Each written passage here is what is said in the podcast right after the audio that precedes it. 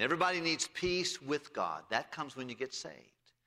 Uh, before we're saved, God loves us, but we're not at peace with Him. But when we accept Jesus Christ, then He gives us peace with God. Now, after we're saved, we can have peace with God, know for sure we're going to heaven, but not have the peace of God. You want to talk about a bad way to live your life is to live it without the peace of God. And uh, there are Christians who are saved, they're just as saved as the Apostle Paul, but they don't have peace.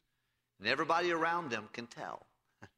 when you're not at peace, you're all tore up, and, and you'll create drama wherever you go. And sometimes uh, the, the, I think the way to get that peace, the shortcut to peace, is prayer. The Bible says, Be careful for nothing, but everything by prayer and supplication with thanksgiving. Let your requests be made known to God, and the peace of God, which passeth all understanding, can keep your hearts and minds through Christ Jesus. A great reminder today. We're in Acts chapter 18. Are you there? Let's look, if we can, please, at verse number one. Before you do that, let's just look at our map if we can. I believe we've got that available for us over there. And we'll get the map. We've been studying the second missionary journey of the Apostle Paul. And the Apostle Paul on the first missionary journey went out with Barnabas. He and Barnabas went out, and 1,400 miles total on foot most of that time, and sometimes on a, on a ship. But um, started out in Antioch and ended up back in Antioch. However, they uh, on the second missionary journey, they went down to Jerusalem and then went back up to Antioch. You'll see that there. They're in Jerusalem. They have a council there in chapter 15. And they go up to Antioch. Let's go up there if we can. I guess I need to do that, don't I? To Antioch. And so we've got the opportunity to go there. There, they were going to go. Paul and Barnabas were going to go together, and it was they had a they had a problem. And their problem caused them not to be able to work together. And it's something in the Bible, God tells us the good, the bad, and the ugly. It tells us not just the good things about people. He says, now these two guys are good fellows, but they, uh, they had a hard time with each other and they decided to, to separate. Well, Paul, uh, Barnabas, and his nephew went down to the little island there you see on the left hand side there, southeast or the southwest part there from Antioch. They went there back into that, to that place and began to work with the Lord. And then the Apostle Paul went over to Tarshish. That's his hometown where he grew up. Spent a little time there, but made his way over to go back to other places where they had ministered with other people. They talked, they went to Derbe and then Lystra. That's where they picked up Timothy. And then they go on to Iconium and then make their way to um, Pisidian Antioch, another part of the, of the area, and wanted to go into south uh, west there into Asia. But the Spirit of God says it's not time. No, you can't go. You know, sometimes God, you and I want to do something, and God says it's not, it's no. Sometimes he directly says, no, you can't do it. Sometimes he delays what you want to do. He says, it's just not time now. I'm glad that we have a God of timing, aren't you? I can trust his time. Sometimes he will tell us, uh, tell us uh, indirectly how to do things or answer a different way. But he says, no, you can't go to Asia. Oh, okay, we'll go up north there. That's that green area in the north, Bithynia. And the Lord says, no, I don't want you doing that either. So he makes his way over to a port city called Troas. When he's there, uh, while he's there with Luke, and now uh, we believe Luke met him there, and then Timothy and Silas, he's there. And the Lord gives him a vision of a man over in Europe, which is across that body of water uh, into Europe. And he says to him, I think uh, I want you to come over and help us. So, so Paul is, he gets a message from a man that's from European man from Macedonia. He says, Why don't you come over and help me? And so when the Lord, when the Lord shared that with him, Paul, uh, after seeing that, goes to his friends and says, I know why God didn't want us to go to Asia. And I know why he didn't want us to go to Bithynia. Because I just got a word from God that he wants us to go over into Europe. There's a man there saying, Come help us. And so that's what they do. They make, uh, they make their way over to Neapolis and then to Philippi. And that's where he uh, leads Lydia and her girlfriends and household to the Lord. And then also uh, the jailer gets saved and other people. That becomes a very, that becomes a very instrumental a uh, church in the, in the, uh, the ministry of Apostle Paul and Amphipolis. They go there. Then they go over to Apollonia. These are places they pass through until they get to Thessalonica. There we, we see that in chapter 17. There's, and of course, books of the Bible there. Then they go to Berea. And Berea, they got ran out of Thessalonica by some bad dudes, some thugs. Um, the, called lewd men of baser sort. I imagine that's a thug. I don't know for sure. But then They go over to Berea, then those guys chase him out there.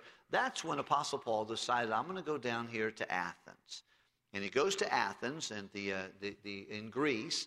He goes down there, but he sends his partners, Silas and, Mar- and uh, Timothy, back up to Berea and Thessalonica to disciple the new believers there.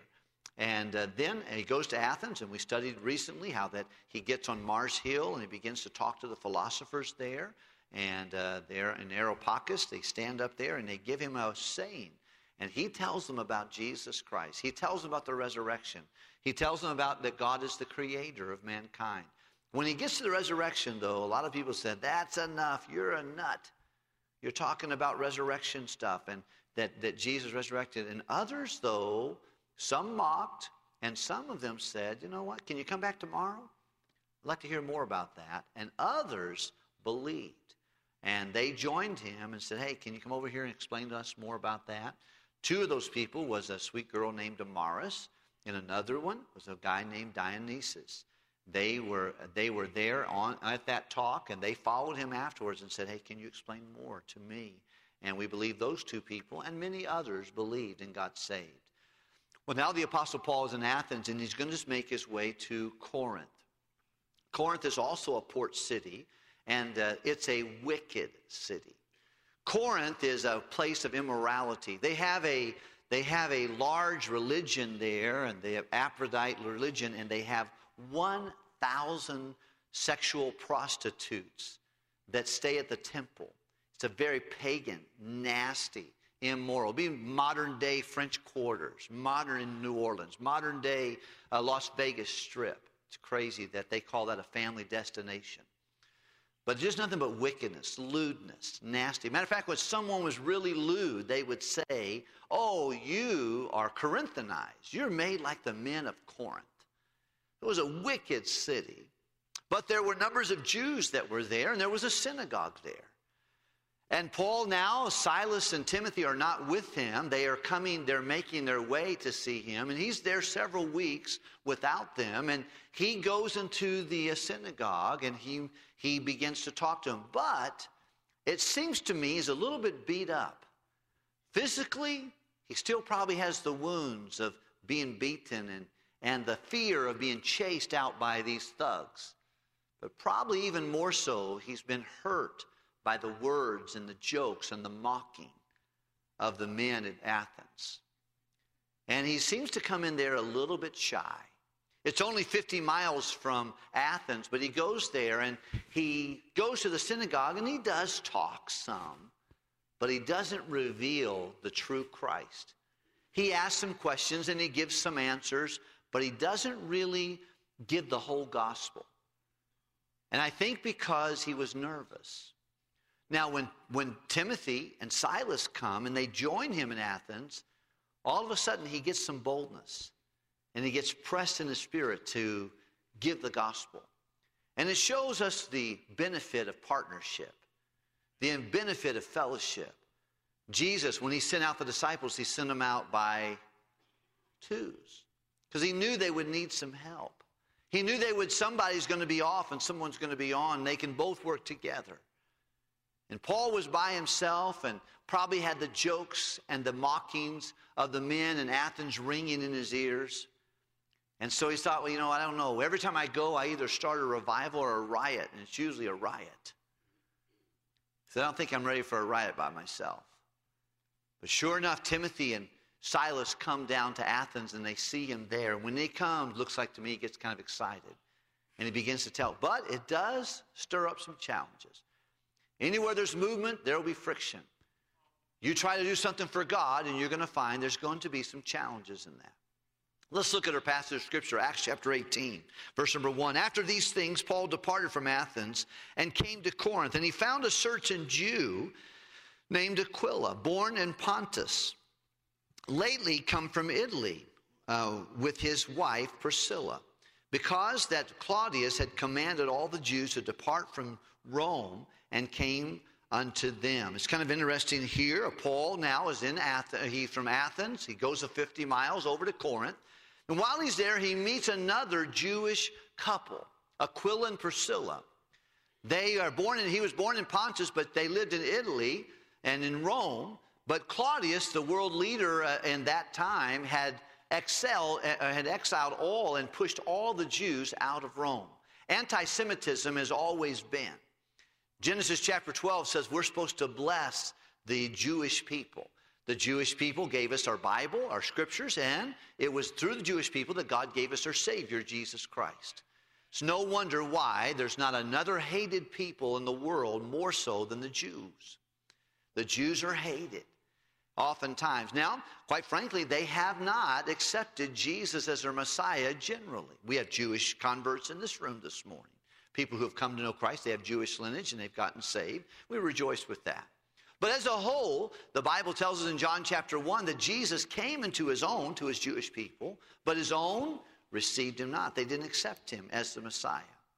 And that's generally true today. I believe God's going to do a great work among the Jewish people, especially during the tribulation period after he comes back for his church. And you can see the tribulation period in the book of Revelation rest heavily not on the church because the church is not there. It's going to be on the nation of Israel where he is calling people. And don't ever get caught up in anti Semitism. Listen, they're not a perfect people. Sometimes you can say, well, this and this, and that, but let me tell you something. Don't get caught up in that foolishness. God loves the Jewish people. And you can see it. Read Romans chapter 9, 10, 11. You'll see the great heart that God has for his people drawing them back to the Lord. And boy, I think if you pick an, you pick uh, to make the Jewish people uh, an enemy of yours, you, your, your arms are too short to box with God. we ought to pray for Israel. We ought to pray for the church. Uh, church uh, excuse me, for Israeli and pray for the peace of Jerusalem. But he said these guys had been there just because they're Jews and they were doing work in Rome. Claudius made them leave. So they left Rome and went to Greece and ended up in Corinth. And they were there working, and the Bible tells us they were tent makers. Look, if you would please, at verse number three, if you would please. And because he was of the same craft, that was the skill that, um, that uh, Paul had. He abode with them, and they wrought, or they worked together, for by their occupation they were tent makers. I think it's just interesting here you see, and I don't know for sure whether Aquila and Priscilla were saved prior to meeting the Apostle Paul. The Bible is not clear on that. I would think they were not. I would think that probably they were, uh, they were led to Christ by the Apostle Paul. They would later in this chapter help another very gifted and elegant preacher named Apollos know more about the work of God and about the truth of the resurrection. Later on, you could read that in the rest of chapter 18. But they were both tent makers, and Paul worked together with them. And you see that teamwork makes the dream work. You see that people you lead to Christ can oftentimes help you in the work that God's called you to do.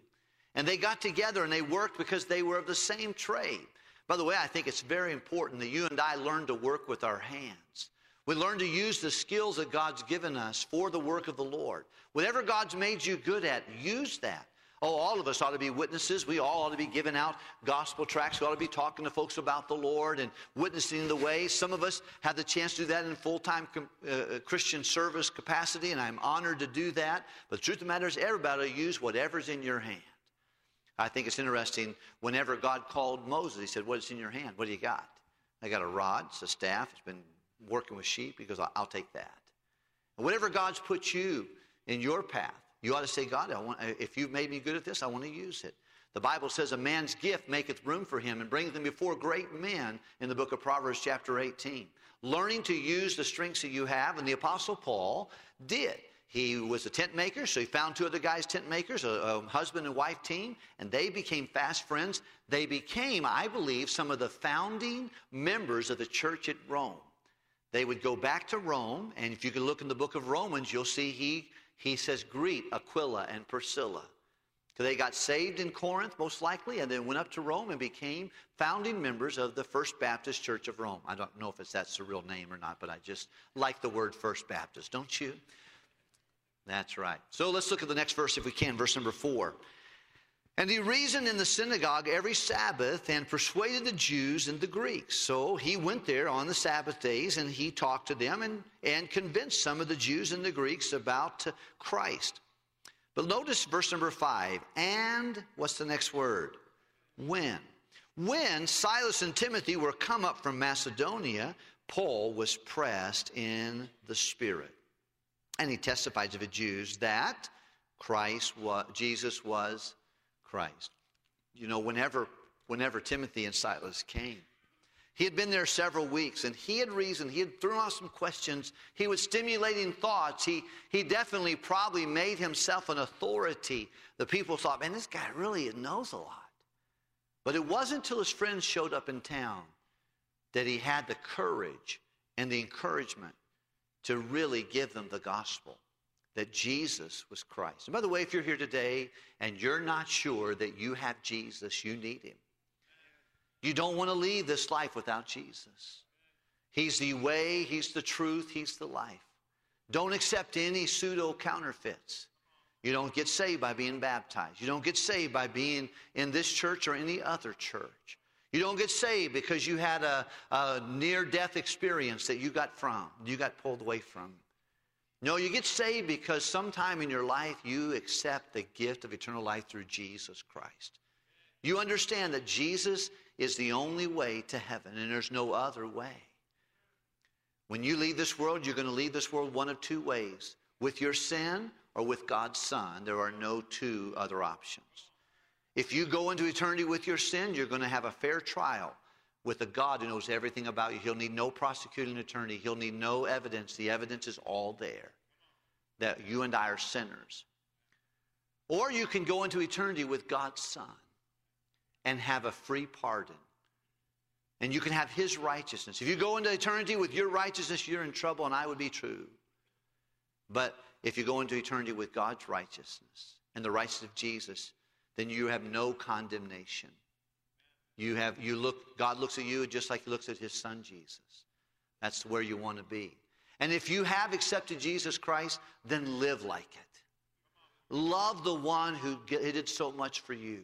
Never get over the joy of being saved.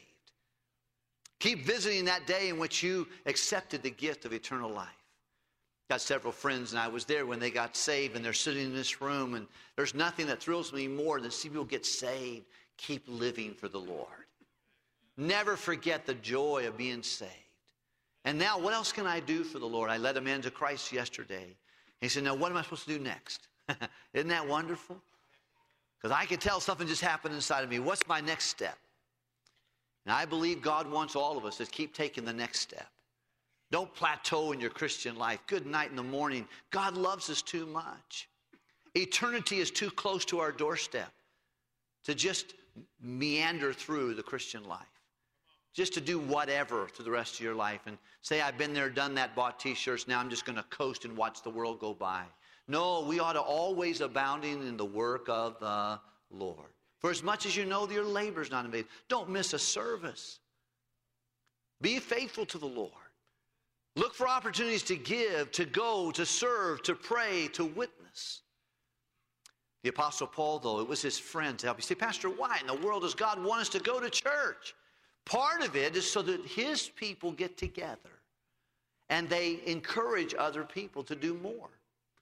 The Bible says in Hebrews chapter 10, verse number 24, let's provoke one another, challenge each other to love God and others more and do more for God and others. Well, I'm always challenged by our church family. I heard this over and over again by our missionaries this last week. I mean, Brother Sis, Brother Thompson, Brother Bordell, and then each missionary say, Pastor, the spirit of your people of First Baptist Church are just unbelievable. How do you get that many great Christians in the same room? This is people would love to have just a few, but boy, the truth of the matter is we ought to stay faithful to the Lord. Don't get casual. You know, casual Christians become casualties. Stay fervent, working, serving, doing something for the Lord. In just a few days, you're going to be glad you did or you wish you would have. But I, I love it because it was when Timothy and Silas came that Paul was encouraged. It encouraged them. You know, God did not call us, you're the pack of God, you're the herd of God. He says, you're the flock of God. You know, a flock is flock of sheep. And sheep do good only when they're together. And when they have someone that loves them. And that someone who loves you is your, is your Lord Jesus Christ. He's the head of any church that does what God wants it to do. We're under shepherds, Brother Eddie and myself, and Brother Jesse, and these dear men. We're just, we're just under shepherds. The real shepherd is Him. We want a church where Christ is obviously present and actively in charge. We ought to be sensitive. What does God want? Be together. Why? Because when you come together, you encourage each other. I'm encouraged by you, you're encouraged by uh, those around you. And you're here to encourage. Don't come here looking, I hope they bless me today because I hope it's a good one because I'm tired. No, don't come trying to get blessed. Come to be a blessing. Don't come in just late. Come in early so you can find someone you can bless. Bring a smile. Bring a note. Bring a good word. Just saw a sweet family over to my left after church on Sunday mornings. Whenever we had a family that used to clean up the auditorium after church, now their whole family, mom and dad and three, four kids, get together and clean up after service. I think that is a great testimony. To get involved in doing something for the Lord. They do that about a month. They'll never put something on the ground, and they'll never, they'll never stick a bubble gum anywhere, and they'll make sure they clean that up. Love the, love the things of God. I think it's a wonderful thing. Get involved together. And boy, your involvement will encourage other people. Your giving will encourage other people to give. Your love, your witness will encourage other people to do that. Yesterday I was at a hospital and I gave a, I gave a couple ladies a gospel. I said, here's the gospel that tells you about how you can have eternal life, you know. And I came out and I had a friend that was visiting with me. They wouldn't let him go up into the hospital room, but he said, Pastor, I gave out all my gospel tracts. I said, Well, that, way to go. Good job. Because I just followed what you did. I saw you do it. I thought I could do it too. We can encourage each other.